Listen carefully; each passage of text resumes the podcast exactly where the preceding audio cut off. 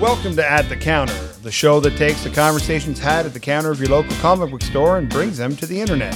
And for the record, We're sorry. I'm Marcus Antea. And I'm Christian Kenty. We're coming to you from the Frugal Dutchman, a kind of nerdvana here in lovely Ridgeway, Ontario. It's a comic book, action figure, gaming, antique, and all around nifty store. I am a random customer who's a big nerd from way back. And I'm the store owner. And we've been having these conversations for years with other people dropping in and out to add points, and we've decided to share them with you. So take a trip with us down the nerdy rabbit hole to overhear the conversations that happen at, the, the counter. counter. So I'm going to say this once and only once. Spoiler alert. Yes, ladies and gentlemen, it is Spoiler Cast, our at the counter spoiler cast. We've just come back from seeing Ghostbusters Afterlife, and we want to talk about it. I'd love to talk about it. I don't remember a thing. No. it was great, but I don't remember. We, we, we can't talk yet. Hang on, we got one thing I got to do first. All right, we're good to go. So, Ghostbusters Afterlife. Ghostbusters, we're going to call it three. I think three is an apt term for it. I, I don't think you can call the Ladybusters the a part of the official trilogy. I kind of have to treat. here. I think we're going to have to treat uh, 2014 Ghostbusters Answer the Call as uh, a different universe. Out of universe makes a lot of sense for that, and that's okay, and we can be all right with it. We're going to be all right with it being the new Ghostbuster thought pattern in a different universe because it does not tie in other than the occasional actor. No tie in with the first two movies whatsoever. But the actors who showed up in it too are are still even supplementary. They're not playing their characters. Yeah, they're not the same characters. So characters, and so it actually fits quite well in that in that explanation. So that's what we're going to stick with as far as canon goes. Um, So, as far as Ghostbusters uh, universe goes, as in we'll call it Universe 616 for lack of a better term. Those of you who get the joke, there you go. Uh, but let's say Universe Prime of Ghostbusters uh, has, I'm going to qualify it as four uh, story forays into it. Yeah. We've got Ghostbusters one Mhm. Ghostbusters 2, Ghostbusters 2.5, which is the video game, and Ghostbusters 3, which is Afterlife. Yeah. So as long as we're all on the same page about that, we're all right. yeah, and that's where we come at it from. If you don't like it, well, that's okay. You don't have to like what we say. You're listening anyway. And once again, we are talking spoilers. So if you haven't seen the movie yet, press pause, Turn this off. turn it off, run out and see the movie, then come back and get our take on this amazing film. I'm not spoiling it yet. It's just an amazing film.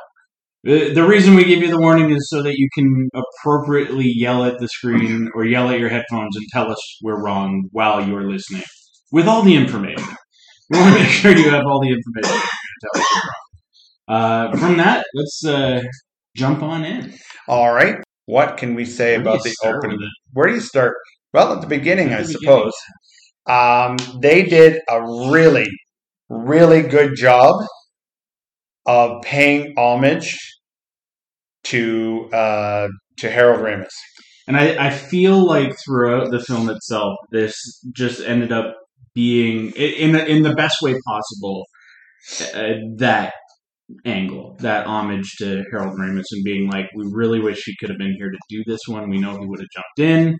Right, Absolutely. a part of it, and so let's make him a part of it without making him a part of it. Well, they make him a part of it, and he is probably one of the biggest parts Yeah, of the they centered around a character they literally could not use. And the Uh, fact that he happened to have died in real life Yeah. meant they had some liberties they could take and didn't have to do. I think they could have made the exact same movie if he was alive. Yeah. Without any trouble whatsoever. But the fact that he had passed gives a little more poignancy, a little more love for the hardcore fans. And I think they did a really like. I could hear you oohing, oohing and awing beside me about how well they did his CGI, uh, and Yeah. and I agree. And That's I think they made the right decision in not having him say a word. Right. Um, Yeah. You know, they didn't try to modulate his voice at all, and, and I think that's the right choice. It, it was so much more impactful. Well, we're getting way, way, way ahead of ourselves here. So let's pull it back to the beginning. Uh, in the beginning, it starts off with a bang. And there are so many nods back to the original movie. It's not even funny. Yeah. Like the, I, I was really kind of shocked not to see a painting of Vigo somewhere. Well, and I, I, I, might have missed it though.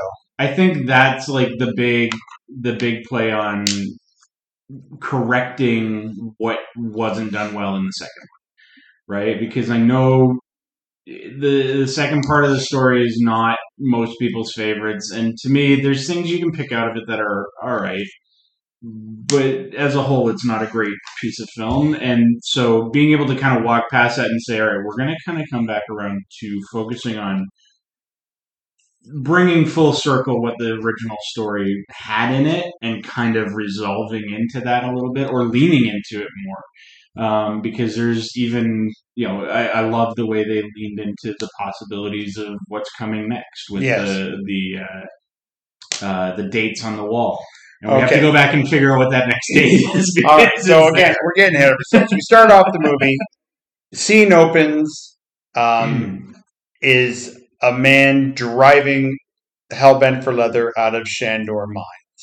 Uh, if you are don't know what Shandor Mines is, that's okay. They explain it later in the movie. But those of you who are a little more giant nerds, for lack of a better term, like myself, uh, you will have remembered that Ivo Shandor was the one who, the architect who built the apartment building that Dana Barrett lived in, and made it with selenium core, um, selenium core girders. Yeah. So the whole thing became a giant antenna conduit to the other side. Uh, Shandor Mine, you may surmise, and I did, and it turned out I was correct, Mhm. is where they had pulled all that selenium out of to make the uh, the the girders and the and the the uh, the apartment building as well. Mhm. Um, so he's going hellbent for leather. He gets to the end of the uh, gets the car flipped, manages to get out, runs to the end, gets to the house, turns on his big failsafe, and it Mwah. fails. Yeah. So uh, Spengler, who you pretty much know by now, uh, you never really see his face, just sort of his body moving around, which was perfect. Yep. Uh, he ends up getting killed by one of the uh, either Gozer or no, either Zuul or Um, Vinz Clortho. Uh, you're not sure which one it is. But as a nice homage to the original movie, he gets killed by the scaly arms coming out of the armchair that he's sitting in. Yeah. However, he has a full trap that he's hidden somewhere. Hidden away, and the other, it was being used as bait to capture the other of the keymaster or gatekeeper, whichever one he didn't have, to prevent the apocalypse. Well, he gets killed. They don't mm-hmm. find the trap.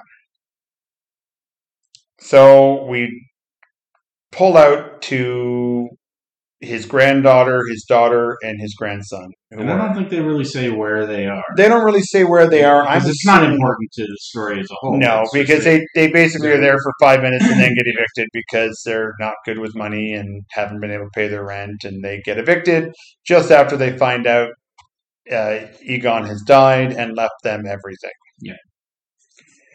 So they move to this little town, which could have literally been called Smallville. Yep. Do you remember the name of the town? Uh, Summerville. Summerville. That's correct. Yeah. So they moved to this little town of Summerville, middle of nowhere. Oklahoma. Oklahoma, like in the middle of the Badlands, just this little town that used to be a mining town because it was basically built by Shandor to do the mining. And since the mines closed, it's like many, many, many other towns in uh, in America that is just kind of barely holding on subsistence right well, now. Well, they make that they make that joke really early on too about you know Summerville has this the, this problem of having more dead residents than living ones, which is fairly true. That's that's I mean, actually it's true of more places than I think we realize. You know, than you really think about it, but it's fair. so the granddaughter's pretty nerdy, not terribly well adjusted socially, Mhm. uh, kind of a genius tinkerer, Yep. much like her grandfather, unbeknownst to her, because Egon just dropped off the face of the planet as far as his daughter, his wife, and his grandkids were concerned. They just, he just disappeared. Mhm. Nobody knows why. She didn't even know where he was. The, the daughter didn't even know where he was until the news of his death came in. And of course, his death was ruled a heart attack, of course. which we all know would not have happened because he was scared to death by or killed by a ghost. So there's no physical marks pertaining to the ghostly murdering. So uh, they drive up to his farm, for lack of a better word, and he uh, as you folks pull in, there's a quotation from the book of Revelations about the end of the world is coming.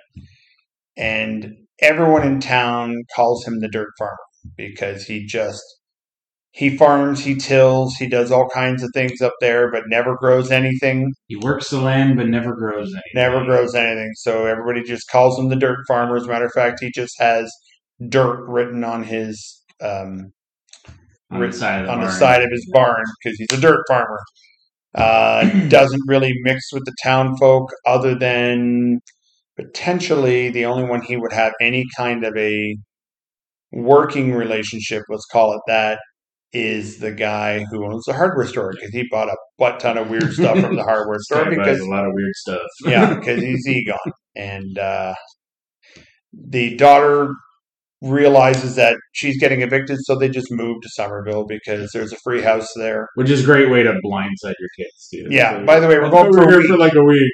Uh, maybe a little longer. Longer, indefinitely. So they uh, they enroll in school, and the science teacher, who's played by Paul Rudd, which was a surprise to Christian for some reason. I wasn't paying enough attention. He was all over the trailers, but apparently a big surprise for Christian. Uh, he is, turns out, a really crappy teacher. Well, he might have been a good teacher in a school that wanted to learn, but the kids in the school are kind of there because they have no choice Yeah. and they really don't care and they don't want to learn and they don't want to do anything. So he just puts horror movies on in his science class and goes and works on stuff himself. Well, and on top of that, it's summer school too. So Oh, is it summer school? Yeah. Oh, I missed that part. Yeah. So like, not only is it a school that doesn't care, it's a summer school of kids that don't care. Um. So I So mean, why that on kind earth of would the kid be going to school? is what else is she gonna do? I suppose. That's I mean that's what she wanted to do. She wanted to go somewhere where she could learn. That's I I thought about that too. I'm like, she'd be in summer school, but it's because what else do you do with her, right? And and before we go much further, let me just say, the actress they had playing uh, young Egon's uh, granddaughter, Uh, Phoebe, Phoebe, uh, is McKenna Grace. McKenna Grace. She is from Stranger Things, and that kid could not have been better casted. Unless I would have to, unless Christian would disagree with me, which I don't think. No. I absolutely agree. I think you're absolutely right. She's from Stranger Things. yes, I thought she was. about that. No, but I was told she. The brother is from Stranger. half the cast was from Stranger Things, is what I was told, but I could be wrong. I mean, my fact checking is not bringing it up, but that's not saying much. Anyways, um, Anyways, McKenna Grace uh, does a fantastic job of being a very young, like 12, I think, or 13? uh, twelve. 12? Yeah. Um, yeah, because she actually said in the movie, She I'm does. 12 years old. Yes, that's correct. Um, she does an amazing job of being a 12 year old Egon. Uh, she plays young Carol Danvers in Captain Marvel. Oh, does she? Yeah. Oh. But she wasn't in Stranger Things. I'm not seeing it anywhere. Oh, well, then I guess I was misinformed. she was in Young Sheldon. Well, that makes sense. Um, but no, not Stranger Things. Hmm, Like, that- like you said, a bunch of the rest of the cast is, but I don't see her on here anywhere. And somebody might correct that, but no, if it's not on IMDb, it's well, that's it. um, I'm gonna defer. Finn Well- Wolfhard, who's her brother. Yes, Yeah. I've I've never actually watched an entire episode of Stranger Things. I've never gotten into it. I've gotten through like the first two episodes and not lost interest, but they, it's one of those things that just came up at times where I was into other stuff and so I didn't jump on. And right now there are listeners screaming what horrible people we are that we haven't watched and loved Stranger Things, but that's okay. Everybody can like what they like. Yeah. I yeah, it's not that I don't think I would enjoy it. I just haven't gotten I just haven't gotten into It's it on yet the either. list. I promise, it's on the list. The list that list is a horrible thing. To look at. Longer and longer and longer. scratches and it's all crumpled. Yeah, it's it's in your back pocket. It's falling apart. But uh, so, anyways, uh, the young girl, uh, the the older brother Finn, Finn what? Anyways, Uh, doesn't matter. Wolfhard, Wolfhard, Wolf hard. Wolfhard. Not Wolfhard. Wolfhard is what I said. But uh, Finn Wolfhard, um, he did a good enough job. But that character could have probably been played by anybody. Yeah, I mean, it was a pretty open character. I think he did a, a reasonable job it- with a character that didn't have much dimension. Yeah, he was pretty. I found a girl that I think is pretty, and the new girl, and he like for a 15 year old to bounce up and run in and try and hit on a waitress. That's that's pretty atypical. Yeah. like I give the kid credit. He he went for it right off the top, and that's I was like, wow, this kid's diving in full bore here. Okay, guess we're doing that.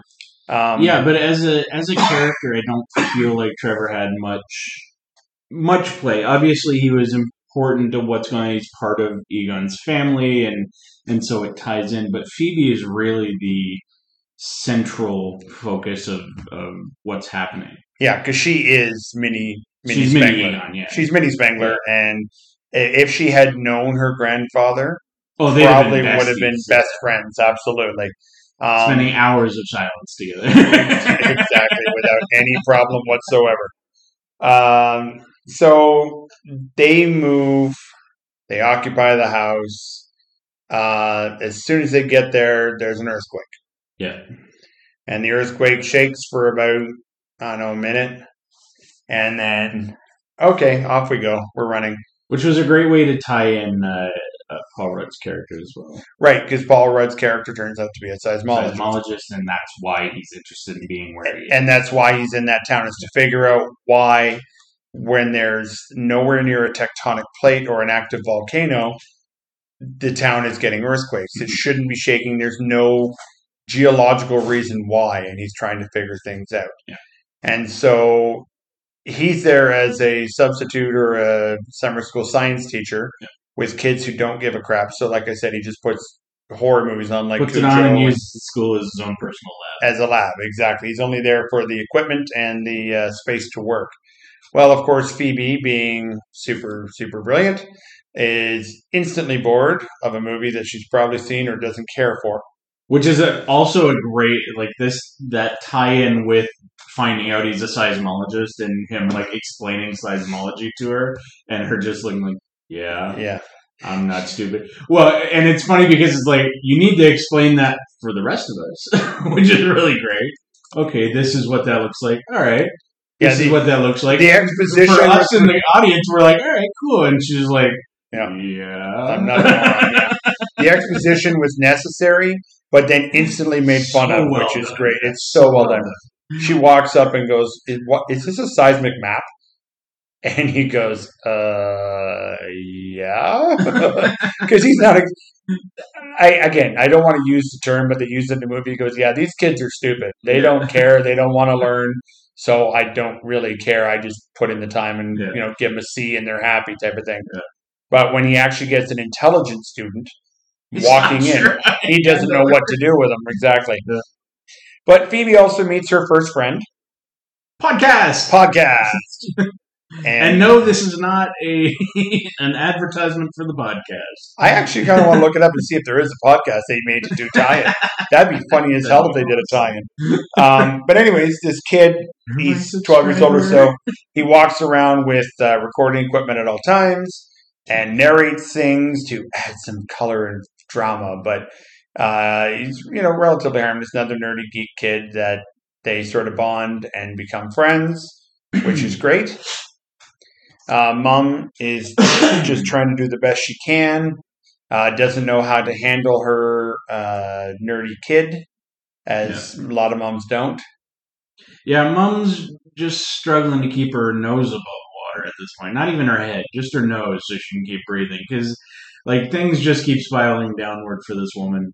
Um, you know, and and they don't do a lot of exposition on her, um, just enough. So it's like, well, what happened between you and Egon? Well, he took up, and what happened between where where's dad? Like, and they don't even touch on who mom was, right? Like, at least I don't think they do.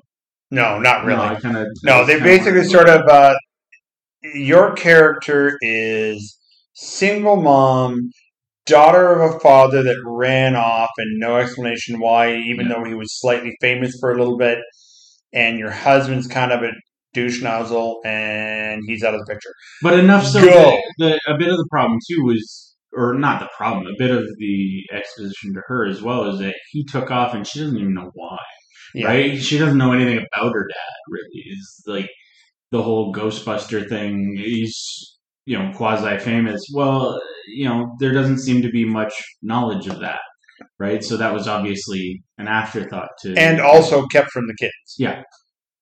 Right? And so the whole thing in general was very Egon was Egon. He just didn't talk about things a lot, right? Um, so when he took off, he took off without explaining himself to anybody. Yeah, he just, I have to leave, and Yeah. there was no reason. Um, so during the first earthquake, they all jump under the under the uh, dining room table, uh, where you get the clip from the uh, from the trailer. Hey, remember that summer we all died under a table? Which is funny, but again, it was ruined by the trailer, so nobody was not expecting it. But Phoebe notices PK meter that had fallen underneath Egon's chair that he was murdered in. So she picks it up. It starts to react. She doesn't know what it is, but she throws it on the shelf. I'll fool with it later, type of thing. Well, uh, after the first day, meeting the teacher, the seismologist, blah blah blah.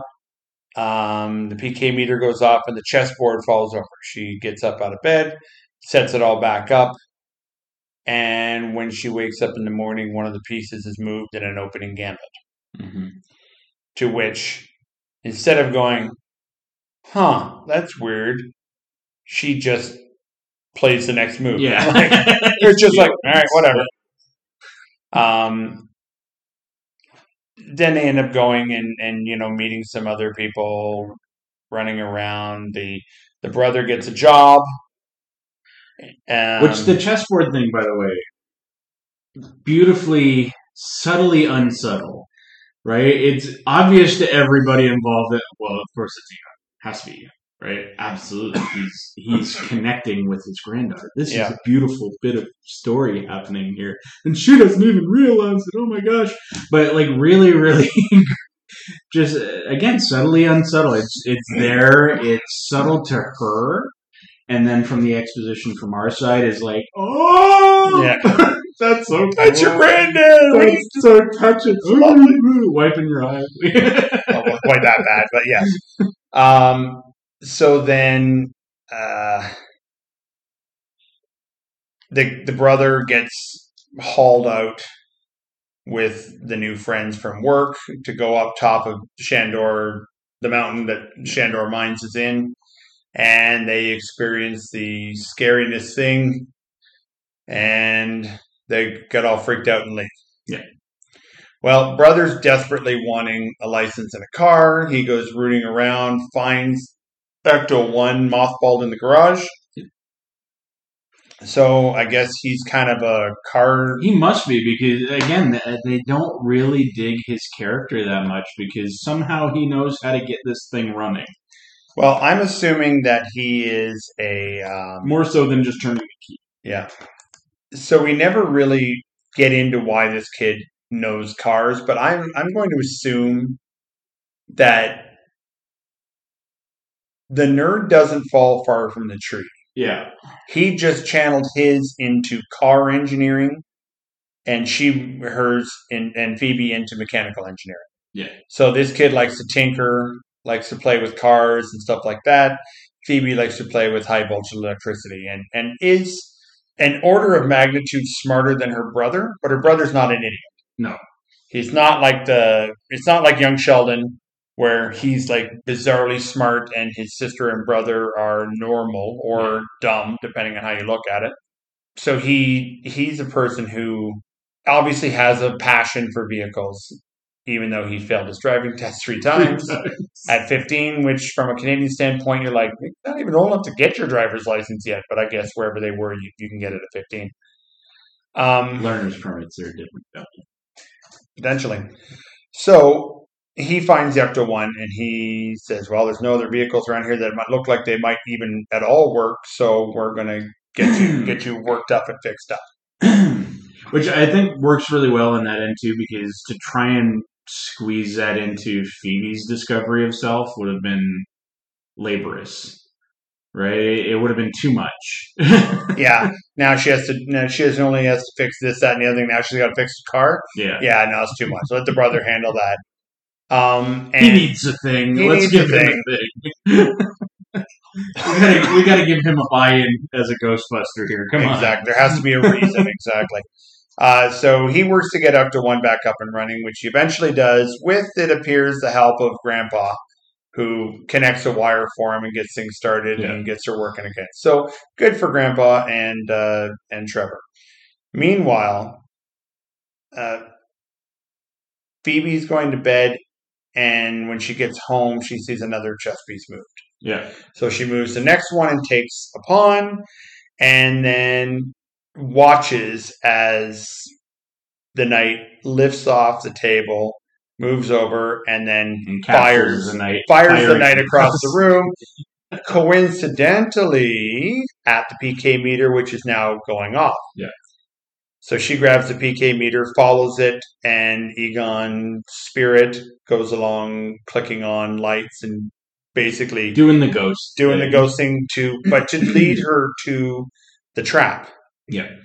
which is in a hidden uh hidden compartment in the floor of the house under a puzzle, which was under a puzzle which it's her puzzles are her Yeah. things um so she was the only one who would have been able to find it with his help and she takes it to school the next day to show podcasts and they are trying to break into it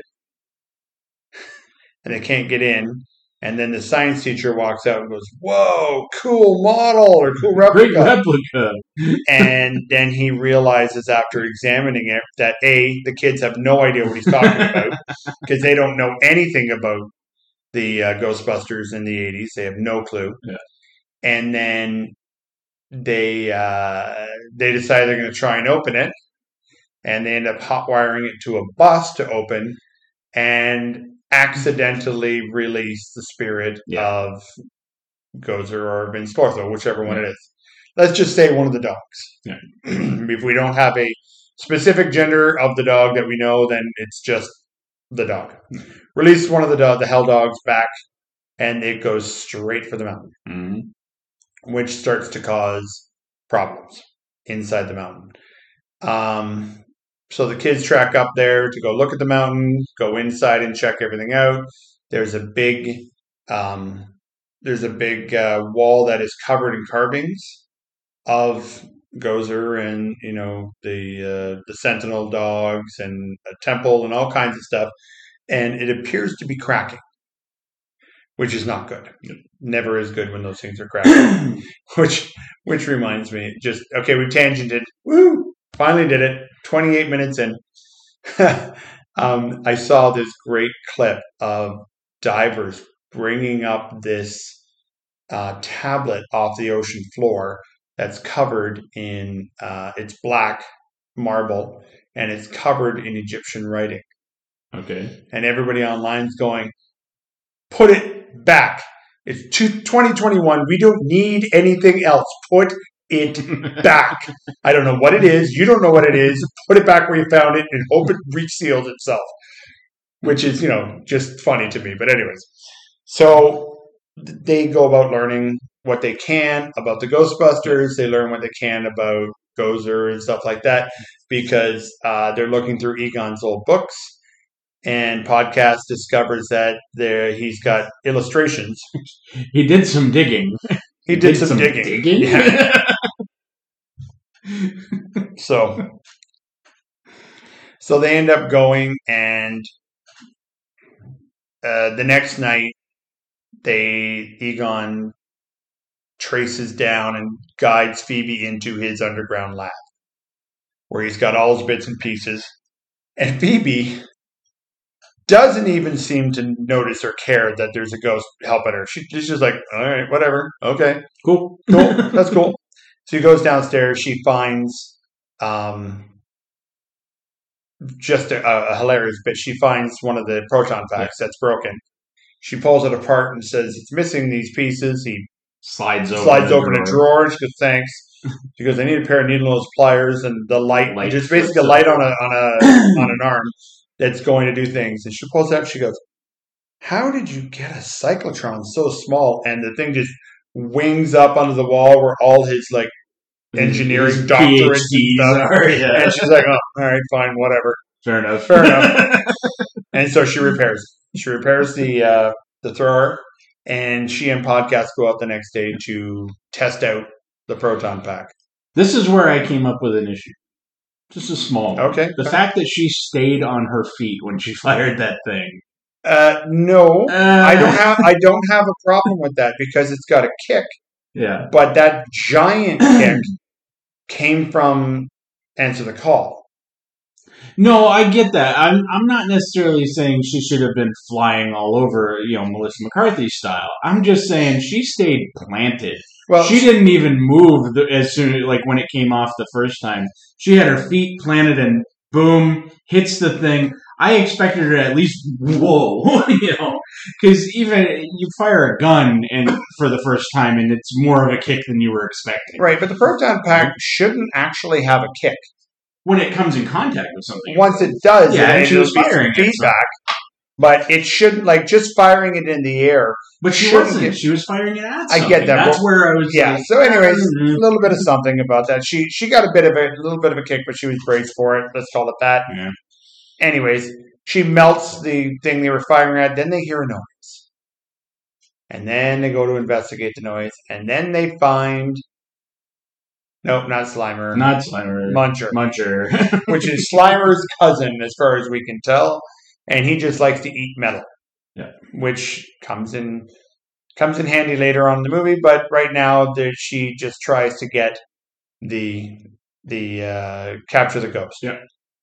So she They fires run at- around blowing stuff up. They run around blowing him. stuff up. Manage to uh, snag him. Yeah. In the stream, uh, but podcast can't seem to get the trap open properly, so he gets away. Don't you hate when that happens? You can't get the Just trap. can't get the open. trap open. so Performance issues under pressure, man. so so Big Brother. This is where Big Brother gets the Ecto One back up and running again, which made me very happy. Now, again, there are certain things that I saw coming a mile away. Like there's a moment you get to the moment and you're like, oh, here's what's going to happen now. It writes itself. Yeah. You could not. Getting Ecto One, you finally see it as it bursts out of the garage and goes tearing about the uh, the wheat fields. Yeah. which is great. Except he then launches it by accident onto the roadway where his sister and podcast happen to be, and they're just like, "Oh, hey, how are you?" right? So they're now tracking Muncher as he's gone into town. They hear on the radio uh, there's a dog loose eating somebody's truck. They don't know what it is. So they start going along, chasing this ghost, looking for this ghost, and then chasing it. Now, this was in the trailer, and I was super happy to see it. But Phoebe straps herself in, touches the button, and realizes there's a gunner seat in Ecto 1. And Christian said that was new. And I said, actually, no, it's not. Um, actually, As soon as you pointed out, I realized my mistake. Yeah, uh, the gunner you seat. think I'd know the toys better? Yeah, the gunner seat came in the Ecto One toy. It Yeah. was a thing that legitimately was, and I think was supposed to be part of two originally, but they didn't have a reason to chase it you down. didn't find a good reason to put it in. Yeah.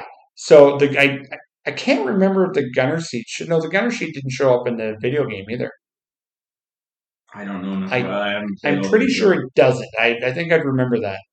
But uh, they discover not only that, they also discover a remote control trap that apparently has killer batteries and motors in it since it was keeping up with a speeding car. Yeah.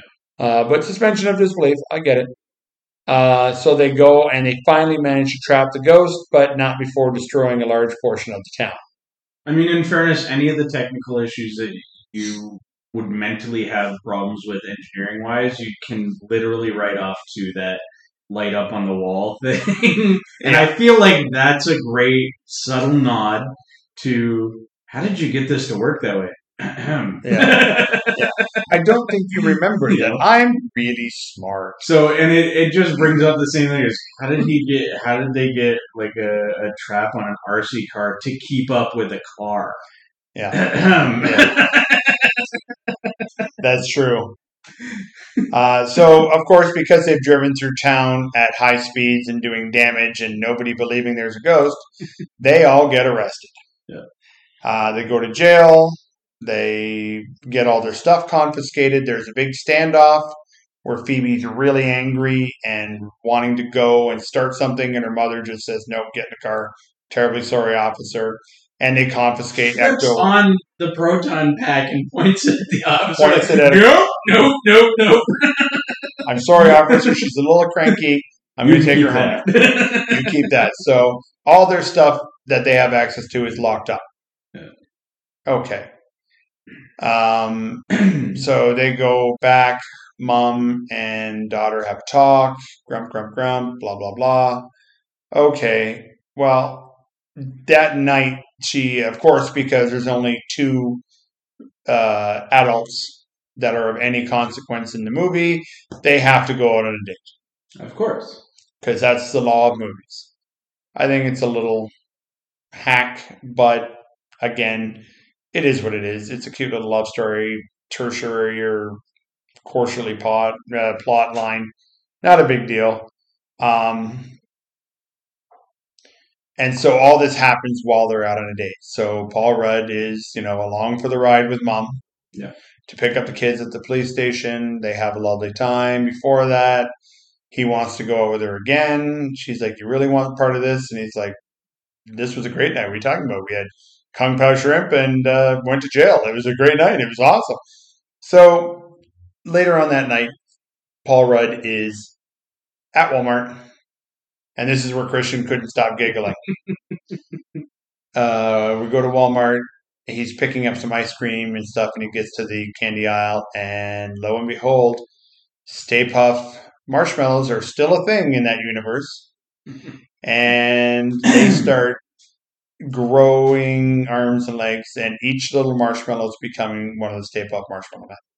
Somehow the Stay Puft Marshmallow Company managed to survive the PR nightmare of a gigantic marshmallow man destroying half of New York. Well, I'm, I'm willing to bet that Stay Puft doesn't do well in New York State right now, but in Oklahoma, nobody cares about Nobody New cares, York. yeah. So I'm sure they're still doing well, just well and good in Middle America.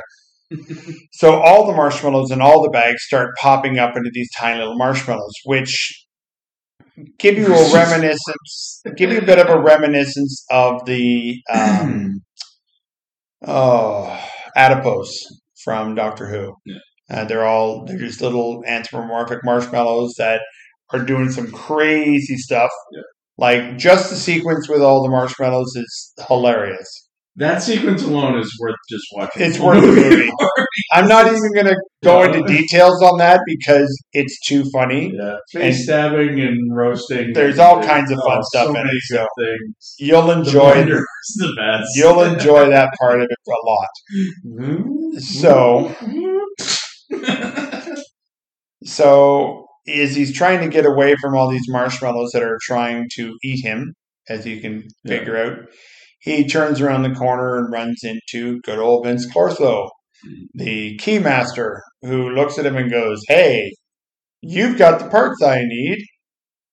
You're mine, and chases him down the parking mm-hmm. lot and possesses him. And super disappointed that the whole the whole movie goes without anybody going. I am the key master. I am the gatekeeper. Yeah, I'm really kind of surprised they didn't do that when they meet up. Yeah. But anyways, um, mom is uh, at home alone, and she finds the PK meter, and it goes off. Now I can't imagine that she didn't know what a PK meter was if her dad was a Ghostbuster because he didn't stop after uh, after Vigo and never do anything again. They continued on for a while. You find out later. Um, actually, you find out now because while they're in jail, Phoebe gets one phone call and she writes down 555 1212 or whatever the number was. We're ready to believe you. And the number is still active and attached to Ray's occult bookshop that he had in, in number two. And she talks to him about what happened. Weren't you a Ghostbuster? I'm the granddaughter of Egon. Or she goes, It's about Egon Spengler. And he says, Egon can rot in hell. Well, he died. Well, he last died week. last week. And he's like, Oh no, that's, that's not cool. And they find out a little bit about what happened and why Ghostbusters broke up and why Egon went a little nutso, believing about the apocalypse and the end of the world coming again. Which they're like, well, we already dealt with that, so I don't know what you're still on about. And it kind of created a rift. And Peter went back into academia and is actually a professor emeritus now um, in marketing and promotion because that's what he's good at. Yep. Uh, Zeddemore went and became a businessman, a very successful businessman. which they don't. They don't really shed any light on. They just he has a very successful business. That's all. He's the one who saved Stay Puft. he bought Stay Puft at fire sale prices and kept it going. Um, no, so we don't really know what Ega or what uh, Zeddemore does, but he's very successful. Is all we know. Yeah. Um, oh, we did manage to miss a cameo right when they first come into the house. Up comes Annie Potts as uh, Yeah. Janine Melnitz. Um, so the only the only person from the original movie you don't see is Rick Moranis, and that's, That's because true. Rick doesn't do movies anymore. He doesn't act anymore. yeah, he's, he's retired. He's retired completely, with the odd, odd, odd exception. And it has to be something pretty spectacular, like the 25th anniversary of Bob and Doug McKenzie, for him to come out of seclusion. You know why he went. No. His wife got cancer, Okay. And and so he left to help, left the acting to help take care of her.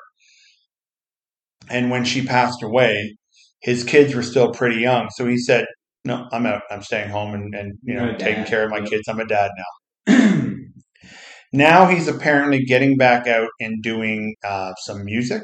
oh, really? He's he's in a couple. He's in a band and they do some music stuff, but he still doesn't want to come back to acting. He's sort of I've done what I wanted to do. I'm out. So uh, more power to him. I mean, it's not I like he needed make- any money. Yeah, no, it's make a make an informed decision with what you want, right?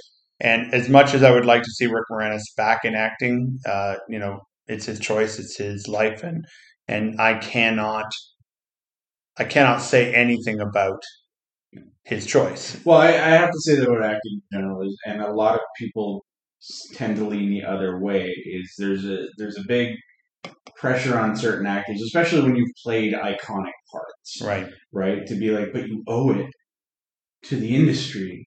You don't. Actors don't owe anything to the industry. they owe their fame and their their money to it, but they don't have any obligation to give any of that back, or or to you know to squander their own this you know throw away their own choices in life. To like you said, with Rick deciding to step back from it. You can't hold that against him. No, He's- you he's can't. made a good decision for himself. He's, he's done what he wants to do, and he's he doesn't owe it to anybody. For himself and his family, and that's perfect for him. Now, it's sad to see him not in this movie, sure. Yeah. But, you know, everybody else has sort of grown and matured. I don't know that Louis, uh, Louis Tully could mm, blend out to be a decent non caricature version. Yeah, Like he, there's, I don't really see him growing the. Um, I don't see that character growing the uh, social skills. Yeah. To become charming and well cultured, He'd still have to play the same kind of goofy yeah. insurance guy that. Oh, that's it. It Sorry, not insurance. He was an accountant and then a lawyer. he he wouldn't have fitted in like he wouldn't have fit into the story as well and how do you how do you reintroduce that character into something? In the same way that the Sigourney Weaver cameo had to come into credits because There's no way to put her in the story uh, properly. yeah. Where do we put her into this? Right? Even Janine's like well we had to explain her in somewhere and this is kind of the best way Yeah, they, she kind of went in and went away. there's no other reason for her to be here No, right? she did her cameo and left type of thing. especially in a in a situation where you take something out of its original setting and remove it so physically far away, Right. right? If they're all in New York, you can do the drop in, right? Oh, we just thought we'd see what was going on. No, you're in Oklahoma. There's no reason for these people to be here. yeah, exactly. So, um, so anyways, she, uh, mom goes and finds the secret room because Egon helps her down there. Uh, tries to show her that he really did love her. There's a whole wall of photos of mom at various ages with very Egon like notes. Freckle count has doubled, you know, that kind of thing. Like very, very Egon centric ability to look at these photos. There's he's all over that board, but it proves to her that he actually did love her and he had to leave for a reason, Mhm. even if he couldn't express it and didn't do it right. He left for a very good reason. Well, of course, that gives just enough time for her to go, "Oh, my dad does love me," before she is uh, possessed by Zuul. So the kids get home uh, after. Uh, oh, so the kids now have gone trying to figure out what's going on. They go back up to the mountain. Mhm. And there's this rickety old lowering device that nobody's had the guts to use in who knows how many years. Although it seems that maybe not, maybe this Egon put that up and used it to go up and down because they discover a temple in the heart of the mountain, and there's a pit of death. Is what they call it, the death pit, and you see um, ectoplasmic or ghostly fire welling up, and once it gets to a certain height, four proton packs ignite, cross streams, and fire straight down into the pit, causing the entire mountain and everything around it to shake, hence discovering the reason for the uh, turbulence and the and the uh, earth shaking. And this also becomes the the great opportunity within the temple to uh, to put pattern to what's happening. Right, with there, the, with the years on the wall. As they look, there's a there. number of years on the wall 1942, 18, 1883 or something. Yeah. Uh, 1984, which is when Ghostbusters came out.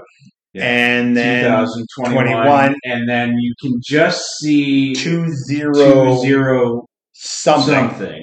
So there's one more date on the timeline. We got one more in the can here, ready to go. I hope so, because anyways, so they discover that this year is the apocalypse. Something bad's going to happen. Um, and as they get home after the discovery, because they got to tell mom that what's going on, um, they go, "Mom," and very qui- quietly you hear, "There is no mom, only Zuul." And mom becomes Zuul. She takes off, heads towards the mountain where she runs into Vinz Clortho, who has possessed Paul Rudd, her boyfriend. Grooberson. Greg Grooberson, Gruber, Grooberson, yeah, Greg Grooberson. or Gary, Gary, Grooberson. Gary Grooberson. Gary Grooberson. Uh, so they meet and you know insert key and lock and open the door. So the kids run into town. They they go downstairs. They get Ghostbuster outfits. They they right race downtown. Downtown is going nuts because, of course, before they meet up, Vinz Clortho breaks the um, uh, breaks the proton pack trap. Yeah. and lets all the ghosts out. So the ghosts are going crazy. Police are nowhere to be found. They're screaming, running, whole nine yards. So they go to find Ecto One, which is up on blocks, which they get down and get started, and they go to look for the proton pack and the captured ghost that's sitting in lockup. And when they get there, it's not only locked up; it's locked up in a high security Yeah. lockup that they cannot get through. So podcast has a great idea of opening the trap and letting Munch. Muncher out, and Muncher, sure enough, pops out, hits the metal, eats the door, and runs away, and they can get their stuff. So they're armed, they're ready to go. They've discovered their grandfather's plan. By the time they get there, Gozer's already shown up. Um, there's an Ivo Shandor thing, but I'm going to leave that as a nice surprise for you. Um, so uh, Phoebe goes out to distract Gozer Yeah. and tells her some jokes. Which Phoebe's jokes throughout the whole movie. They're awesome, but also great dad jokes, They're yeah. hilariously good dad jokes or nerd dad jokes, anyways. Um, so, like it says, a grasshopper walks into a bar, and the bartender says, "Hey, we got a drink named after you."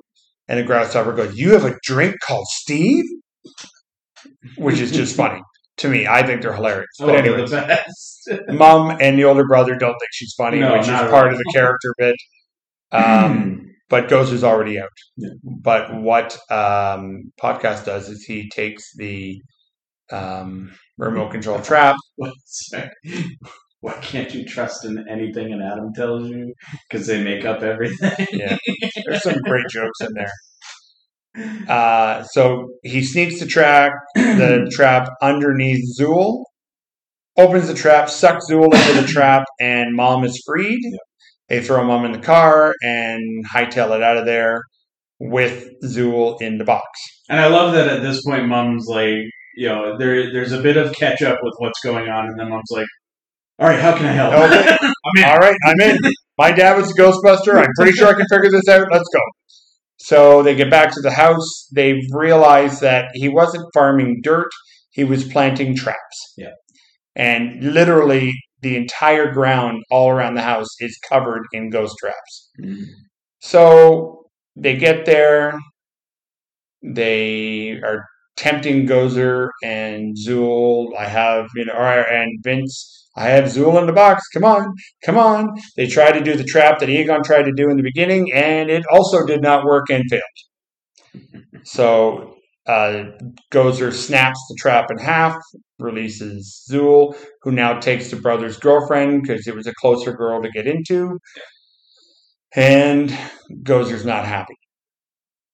Well, uh, Phoebe's about uh, the Marshmallow Men are destroying Ecto One and the built-in uh, proton pack on the gunner seat, and um, podcast is desperately trying to get rid of the little marshmallow buggers, and everything eventually successful. eventually successful, but everything looks about right.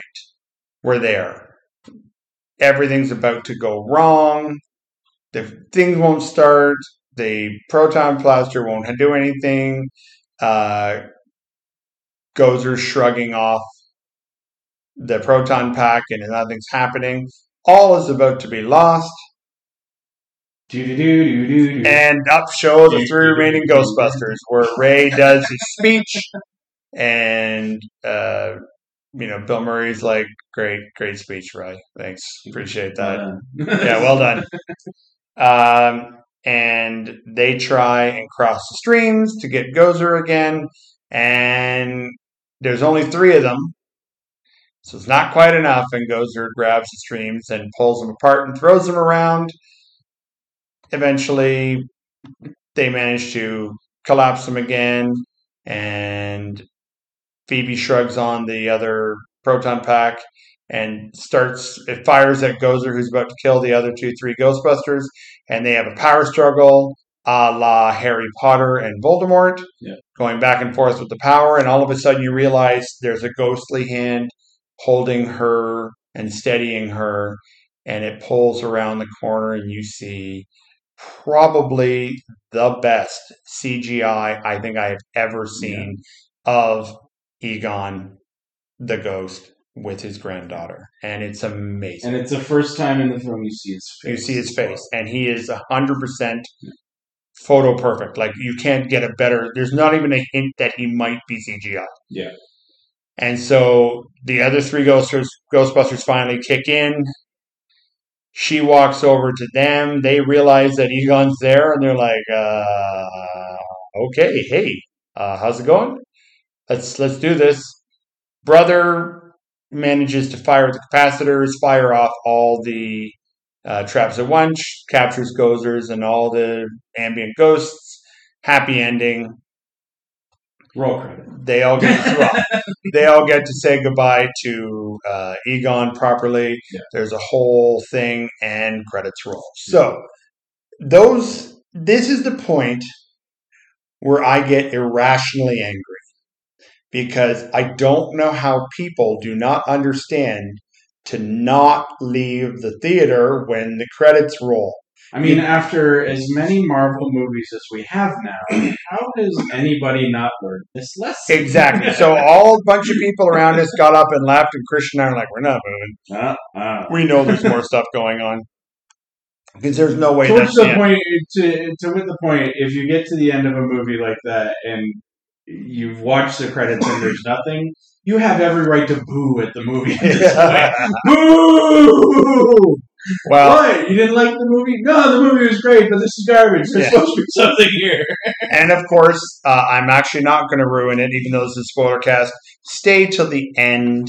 The end end. The end end. Do Don't not just get up see until Sigourney Weaver and be satisfied. Keep going. keep going right to the end end, end of the thing. Um, so there's some denouement at the end. There's a nice little cameo with Sigourney Weaver, but the end credit end sequence uh, literally sets up another movie. Hundred percent sets up another movie. Wasn't even a discussion. It is. Oh, here, here's a treat. You want a treat? Come on, you're gonna get another movie. Come on, here's a treat. Uh, so they did a really good job of the movie. Now, thoughts, Christian. What's your thoughts on this? I mean, I think it was really, really well done. I mean, it took something that, I mean, for an '80s movie, it like the original had every right to be a B movie, and it became this A-list thing, right? It's kind of cult classic, you know, really popular thing without any expectation of that, right? And so I think they took this kind of campy feel in the filmography or cinematography of the original and said, "All right, we're going to make a serious movie about this, but still have a little fun with it." and Right? because you have to, it had to be a comedy. There's no way around making it a horror comedy. It has to be a horror. Absolutely. it Can't be a straight horror movie because that would not work. No. Um, and the benefit they had here was not only Dan Aykroyd writing uh, or being heavily involved in writing the script. Writing, producing, yeah, the whole deal. Jason Reitman, who is Ivan Reitman's son, was also writing and directing this. So that amount of love translates. Well, because it came out. I mean, the original came out so well because it was such a passion project. Right. right? And I find that of most really underrated, well done films is the passion behind it shows through, whether or not it makes trillions of dollars, Yeah. right? It it comes out in that, and so they brought that passion back around as something, and you can always see when Aykroyd talks about Ghostbusters. There's a there's a, a love in his heart.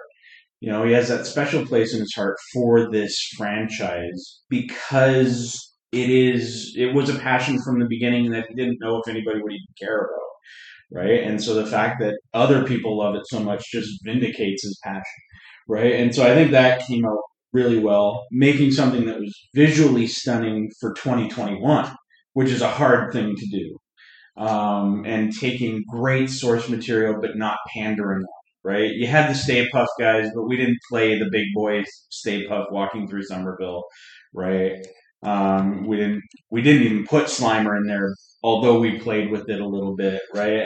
The the little touches to that um, really captured me, and made you know, it- and even especially the little nods for the super nerds that make you I see what Yeah, they're like there's a there's a really weathered advertisement for Stay Puft Marshmallows on one of the buildings. yeah, Um, and they just go zipping by it, and Ecto One at one point is he's peeling around town. It's like yes, and there's there's there's so many nods to the original movie that it was actually kind of a fun game to go. Oh, saw that one. Yep. Oh, there's another one. It's full of Easter eggs. Now, one of the Easter eggs that is really harder to see and enjoy if you're not one of those people, which we already established that I am, is that the music was perfect. hmm It reused a lot of the Elmer Bernstein stuff, and the the composer is named Rob Simonsen, Okay. and he lovingly took Bernstein stuff, who's since passed, I'm pretty sure, uh, and done a treatment on it that made the movie so much better. Yeah. And and that's tough to do in a composing seat too, Yeah. especially when you're doing a thirty to forty year jump like that. Yeah. Right. You're talking about yeah, eighty four. It's twenty five. No, thirty five years. Almost. Something like that, yeah. almost 35 years. Um, regardless, you're you're doing that big of a time jump on things, and music style changes a bit. You know, it, the style of instrumentation used in Yeah. composing and stuff, and so the the composition of the original has a complete 80s feel to it, which made sense for the time, made it a great film. But to take that and carbon copy it into this film would have destroyed the film. Right. But they did an amazing job of not using that. They they used a lot of the same themes and a lot of the same hooks in the music, but kept it going in a more modern feel and it just modern feel, made it a little smoother, made it a little. did a perfect like the the, the composition of the score is absolutely Yeah. perfect fits 100% um, and i cannot highly enough mention that. It's really really well done. Um, so final thoughts. If you loved ghostbusters You're absolutely gonna love this. you're absolutely going to love it. This is the most loving and true to the original intent sequel that I've ever seen. They it, there was so much love, so much care taken in this movie that you it can't help but be right. Now, some people are going to say that you know, oh, I- I've seen credits going, well, this totally ignores the fact of you know the last Ghostbusters, and well, it should. Like we said, that last Ghostbusters is an alternate universe. It was played for comedy, not horror comedy. Yeah. And it was more, it was considerably more slapstick. Well, and you also have if, if the argument is that it, it discounts the last go- answer the call as a Ghostbusters film. Answer the call discounts Ghostbusters as a series. It takes a square one approach with a whole new cast of people and ignores the existence of the originals. Right? So tough. Like I don't know. I- you know, there's no gentle way to say it. Too bad Yeah. right? this is this is not missing anything because that's not part of what's involved. And once again, the main character is a female. Yeah, So you can do a female Ghostbusters absolutely. and still truly love and enjoy the original and not make a mockery or a it basically the last one thumbed its nose at all the history and said we're starting and doing something ourselves and it's going to be awesome Yeah. and it didn't work that way it, they failed they fell flat there was a number of reasons but this has revived the ghostbusters franchise due to again that little nice little hidden nod in the temple and in uh, the, the closing sequence. There most definitely is going to be another one. I didn't see it. I'm assuming it's going to be 2025. Is probably what we're looking at. Could be. Um, that's it's it's potentially that's where it's going to be. It has legs to go somewhere else. They've stopped the apocalypse this time, but what about next time? And here's the bigger question: Who stopped the last ones? Glad, sorry. All the other apocalypses. Who stopped them? Oh, the uh, yeah, that's um, that's an interesting question. Like the 1945 stuff, we know what went down in 1945. We went. Um, I love I love that part of it too, as they're going through because they they do do the expose on each of the years on the wall, right?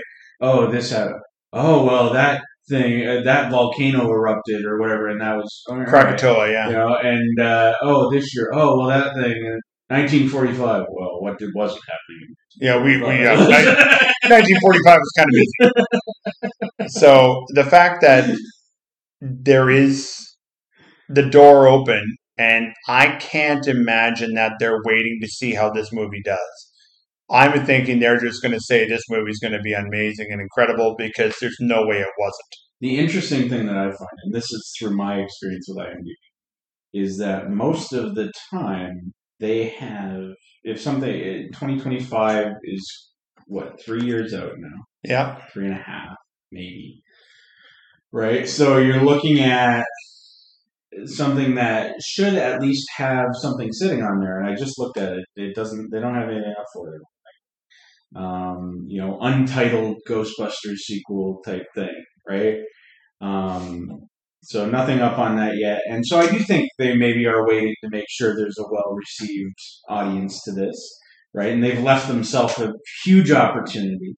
But I think they've left themselves the flexibility of what year is on that wall because again, they don't, as far as I can tell, you can't see anything past the 20 on that, right? I only caught the two. You said you caught the 20. I think Right. I saw 20. And so they left the other two open, and I'm like, okay, so they've left it available to, well, if if we need to let this sit for another 35 years, we can do that.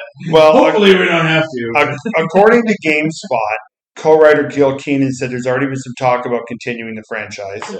They have lots of ideas how to. They're excited by Trevor, Phoebe, Lucky, and podcast.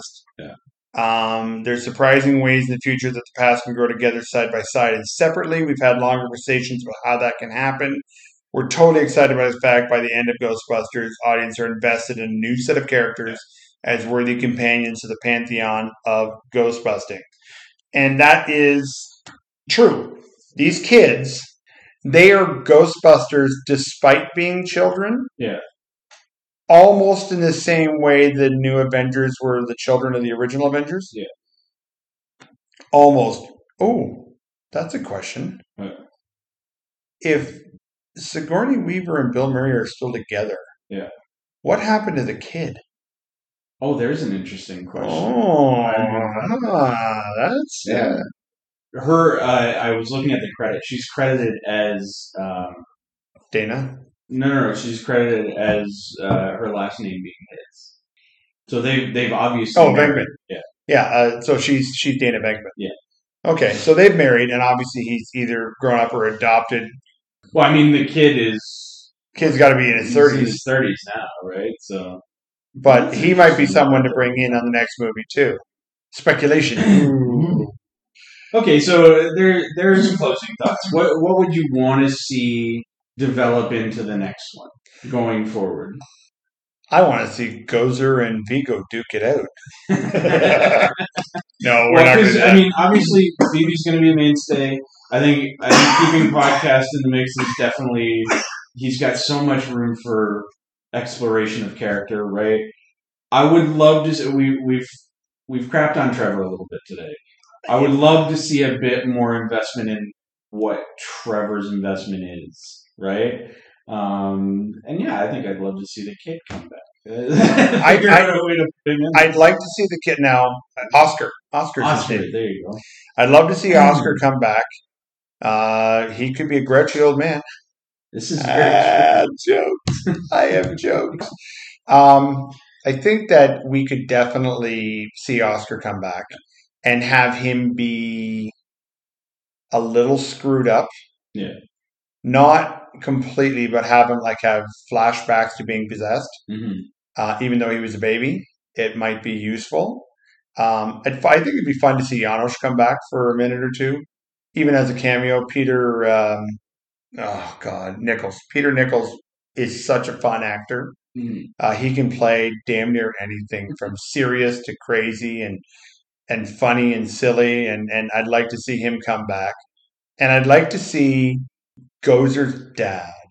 If that makes sense, like Gozer ha- isn't the be all and end all. There has to be an above him Yeah. or above them because they're neither male nor female. I apologize. Uh, so if Gozer, basically Gozer's been trapped Yeah. in. It looks like he's been separated up into several different, like he's been pulled apart, or they've been pulled apart. I couldn't tell hundred percent, Yeah. but with that many traps soaking up ghosts and Gozer being pulled apart. It looked like. Yeah. I don't know if the ghosts were coming and becoming Gozer, like they all Yeah. coalesced to become Gozer, or if Gozer just had absorbed those ghosts and it was pulling them out. I'm not yeah, sure which. Yeah. it could be But if Gozer is now in several different parts, A, do they get recombined in the laser containment system? Yeah.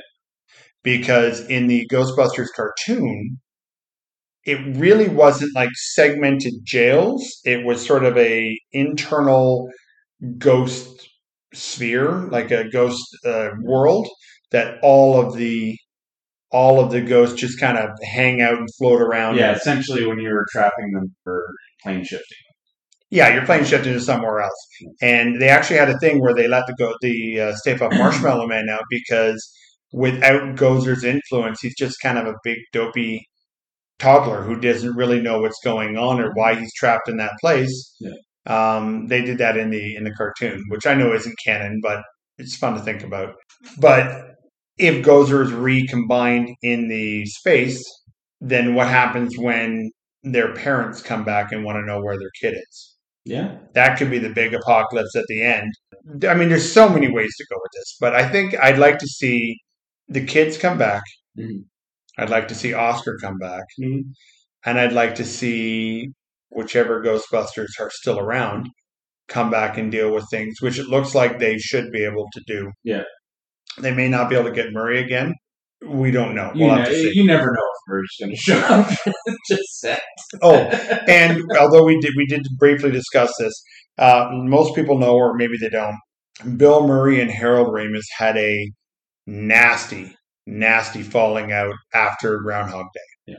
They didn't talk to each other for twenty years.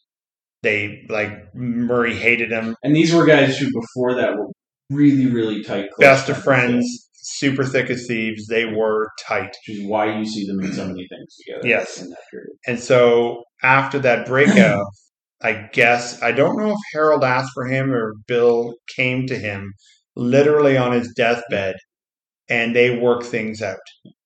And they're sorry for all the missed time and you know it was really really touching. Well, to see Bill look at the ghost of Harold and say, I figured you'd be here.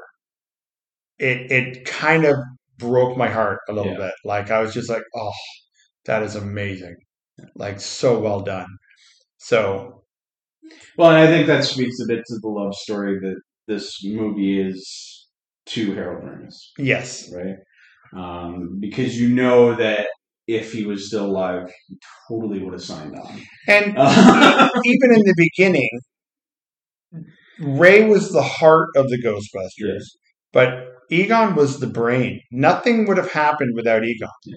They would have gone, "Oh, there's ghosts. What are we going to do? We're do look at them, get them." There's no well, I think that's like that's one of the things that doesn't get talked about much is Ghostbusters as a team is actually one of the most well-rounded teams of people if you by were, accident. if you were looking at a D and D team to put together, Yeah. that you've got it. Yeah, You've got the Tinkerer. You've got the um, the heart of the matter, which would be I don't know. Well, I mean, you're looking at Egon knows knows his stuff, right? He, Yeah. He's building the things that are necessary to do the job, right? You've got uh, Venkman who just knows how to sell the service, which was necessary, right? Yeah. He's the people person, right? Your bard. He's the bard, yeah. right? Uh, you've got um, Ray's a paladin. Stantz. Thank you. Ray's a paladin, Raise is the paladin because he's just so passionate about this needs to be done. and he's this got is the real. I believe it. This has to be a thing, right? Absolute paladin, and then you know Zeddemore, Zeddemore. Winston. What's he play? Well, he's a, he's a sex appeal, so he would be. I think he's more of a generic fighter. Yeah. like he he just he's just a he's a tank.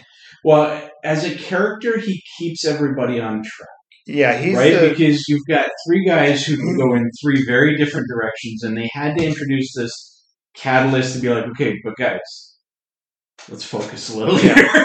let's focus. What's this going to thing happen? is going to kill us. We need to focus. Let's let's get it together here, boys. You know, So- and you do need that guy in every group to be that. That's great. You got a cool gadget. We'll figure out how to use it. You're excited about doing this thing, and you're talking to the chick. Pay attention. And and I'm pretty. I'm going to go on a limb and say Bill Murray did not have any lines given to him. They Oh, went. No, "Go you be- do your thing. go be Venkman. Yeah. And whatever comes out of his mouth, they're going to let it go, and, and it'll be fine. They probably did 20 different takes of everything and found one they liked. I mean, that's most of how they they film Stripes in the first place, and that's a lot of how his original run is. Well, same to as, work, as right? Meatballs as well, they, right? Yeah, a lot of his work in the in the eighties, especially, was candid. Right? They wrote lines for him, but he kind of he kind of looked at him and going, "I can do better." Yeah. give me, This, right, this give is what you, takes. Right, this is what you want to happen, especially something like uh, the original uh, Caddyshack too. Yeah. They just went, "Go be crazy, Bill. Have fun, and we'll film it and see what we can get out of it." We'll write around it. Yeah. So the long and the short of it is run out and see the movie again if you haven't already seen it. If you haven't already seen it, why did you listen to this that podcast? you shouldn't be at this point yet. You shouldn't be here yet. Um, I cannot wait to get it on video Yeah. and watch it many more times. Yeah, it's definitely one that I'm not going to rely on stream for. It's going to be on the shelf. Yes, it has to be on the shelf with the other The others. with the others. I should probably get the others on the shelf at some point. I haven't done that yet. Well, don't worry. first. When it comes out, it'll be it'll be There'll be a- re-released. they'll have a- They'll re-release it as a trilogy that you can box set that you can buy. I think I bought the box set of the two of them. So yeah, uh, go if you enjoyed it. If you find anything different from what we said, we didn't really go. Cra- we, we mostly just talked plot. Yeah.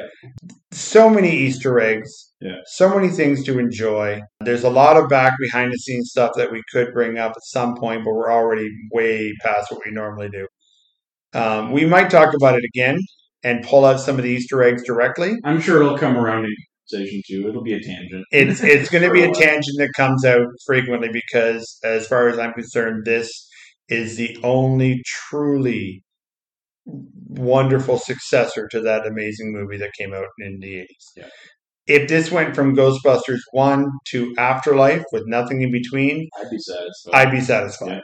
Having another Ghostbuster story, okay, but it's it's again like Indiana Jones we talked about. Temple of Doom was just another Indiana Jones story. Really had nothing to do with the timeline. Yeah. It was just a story that they did. Yeah. And I think that's the way they're treating Ghostbusters too, as well.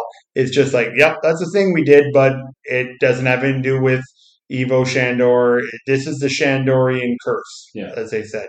This just goes along, and this is linear. Anything else is sort of a wobble around or parallel universe. Yeah. All right. Although Ghostbusters, the video game, if you have not played it, go get it because it is. If you take two out, it is success. It is the worthy successor of two. Yeah. Because it also follows the Shandorian uh, timeline.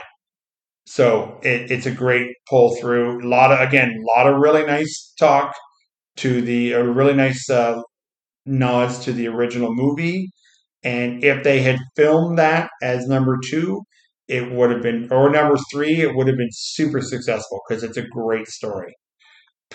So moving along, number three is amazing. Hopefully, we'll get a number four. I can't. Remain to be seen. I can't see any reason why we wouldn't because this is going to be a very successful movie. All right. So that's our spoiler cast. There are no spoilers from here on in. So listen freely. Well, that wraps it up for this topic. However, the list of topics is ever growing. So if you have a show idea or a topic you think we should discuss, please send it to Christian at frugaldutchman.com. Or join us on Facebook, TFDATC. That's the Frugal Dutchman at the counter. So join us once again where nerdy isn't dirty. It's a badge of honor. For Christian, I'm Marcus. For Marcus, I'm Christian. And we'll see you at the counter.